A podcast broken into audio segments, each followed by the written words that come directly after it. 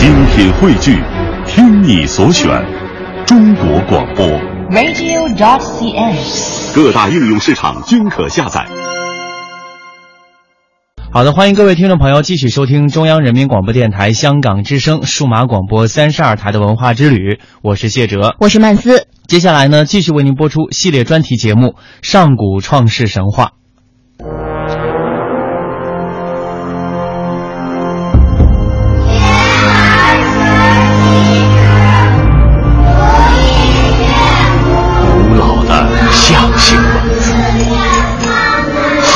的晶石铁骑，多彩的民间艺术，自强的龙族传人，传承华夏文明，尽显东方魅力。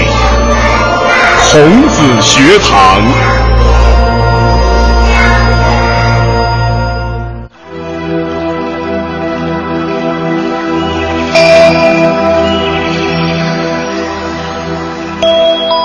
各位听友，这里是孔子学堂。在我们的演播室里呢，我仍然请来了我们的嘉宾，是北京师范大学的杨立慧教授。杨老师你好。你好，听众朋友好。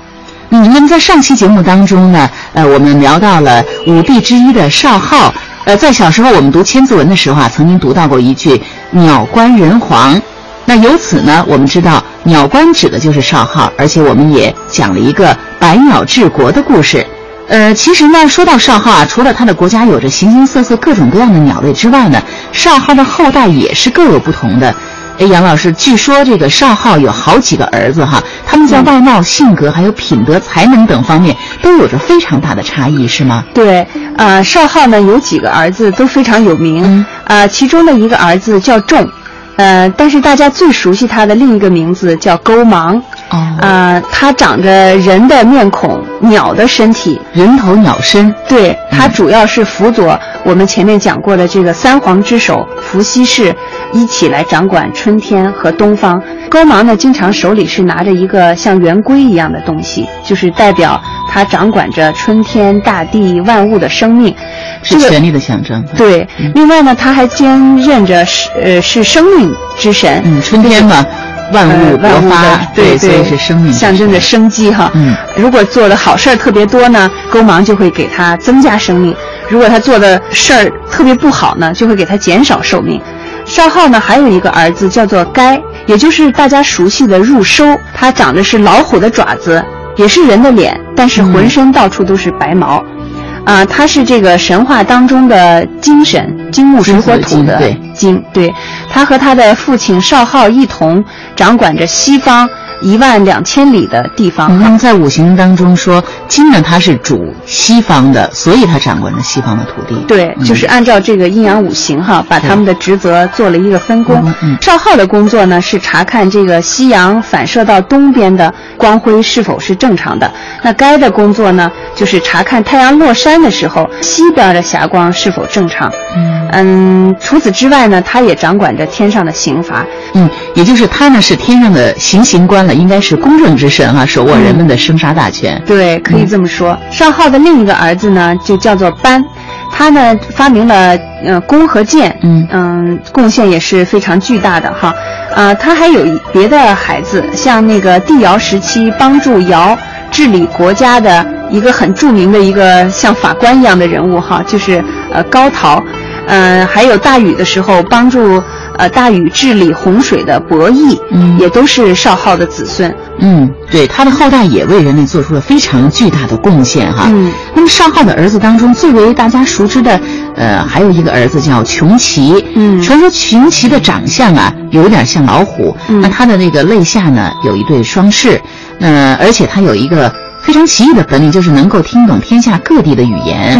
传说穷奇还是个颠倒黑白是非不分的家伙。比如他看见两个人打架，就把正直有理的那个人呢吃掉，而让凶恶闹事的那些无赖呢逍遥法外。对，可见这个少昊的子孙里头也有不长进的哈，不争气的东西。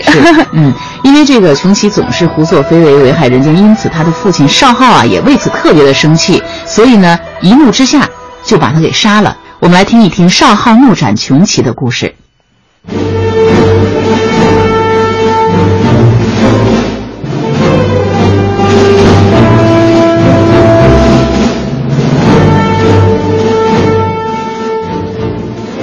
话说少昊帝在位80年时，因民富国强，天下太平了很久，便有不法之民开始为祸乡里。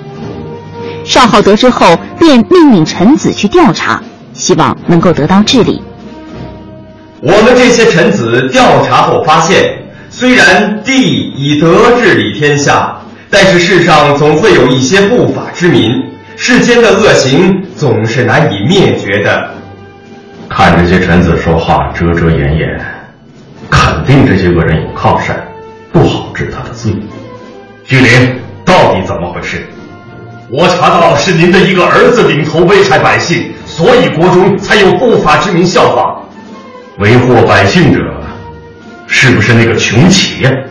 正是穷奇。巨灵，你去给我把那个逆子亲自捉拿归案，依法诛杀。说起这个穷奇，本是少昊的小儿子，长得似虎非虎，背上生着双翅，赤色发红，还很长，最喜欢吃肉。因为少昊帝只顾着忙天庭的事情，很少管他，他便私到人间吃起人来。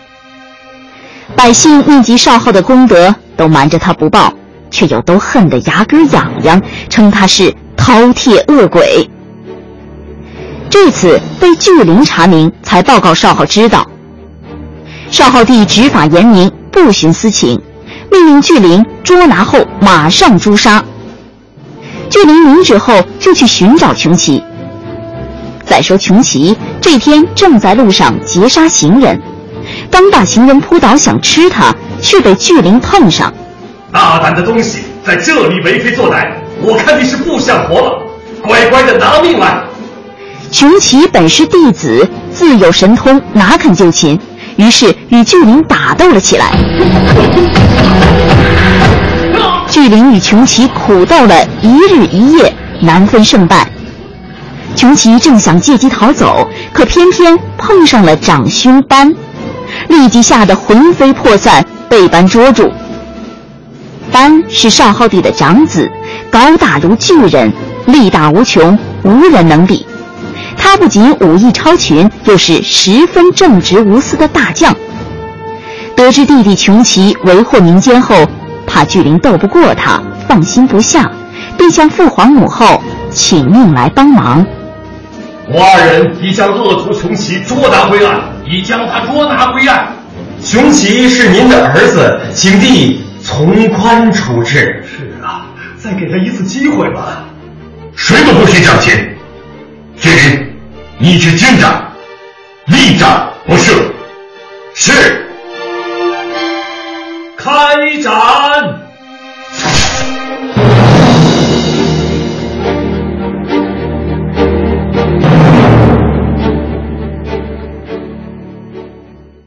看来少昊不是一个唯亲适用的人哈，他为了人类的幸福也可以忍痛斩子，那这份胸襟的确是有着圣贤之君的气魄。但是穷奇呢，也不是什么贡献都没有的。对，据说呢，在那个每年的农历12月初8，也就是中国的腊八节的时候啊，穷奇和其他的一些怪兽就到处去寻找吃人的害虫。把他们赶跑或者吃掉，所以就是穷奇啊，他的这种爱吃怪兽的这个本领，在这个地方啊是发挥了积极的作用哈。对，和这个传说相应的呢，在一些古代的记录当中就说，在腊八节的前一天，古代的这个宫廷里啊，就要举行一个驱逐这个邪疫哈、赶疾病啊、驱赶这个邪祟的这样一个仪式。然后仪式开始的时候呢，就要由巫师或者是道士带着12只由人装扮而成的怪兽来游行，然后这个队伍里头就有穷奇，然后穷奇和这些其他的怪兽一起啊，要去吃掉那些害人的害虫、疾病的，对，或者是那些邪祟的东西。所以在这里啊，穷奇是可以驱邪避鬼、赶走疾病的。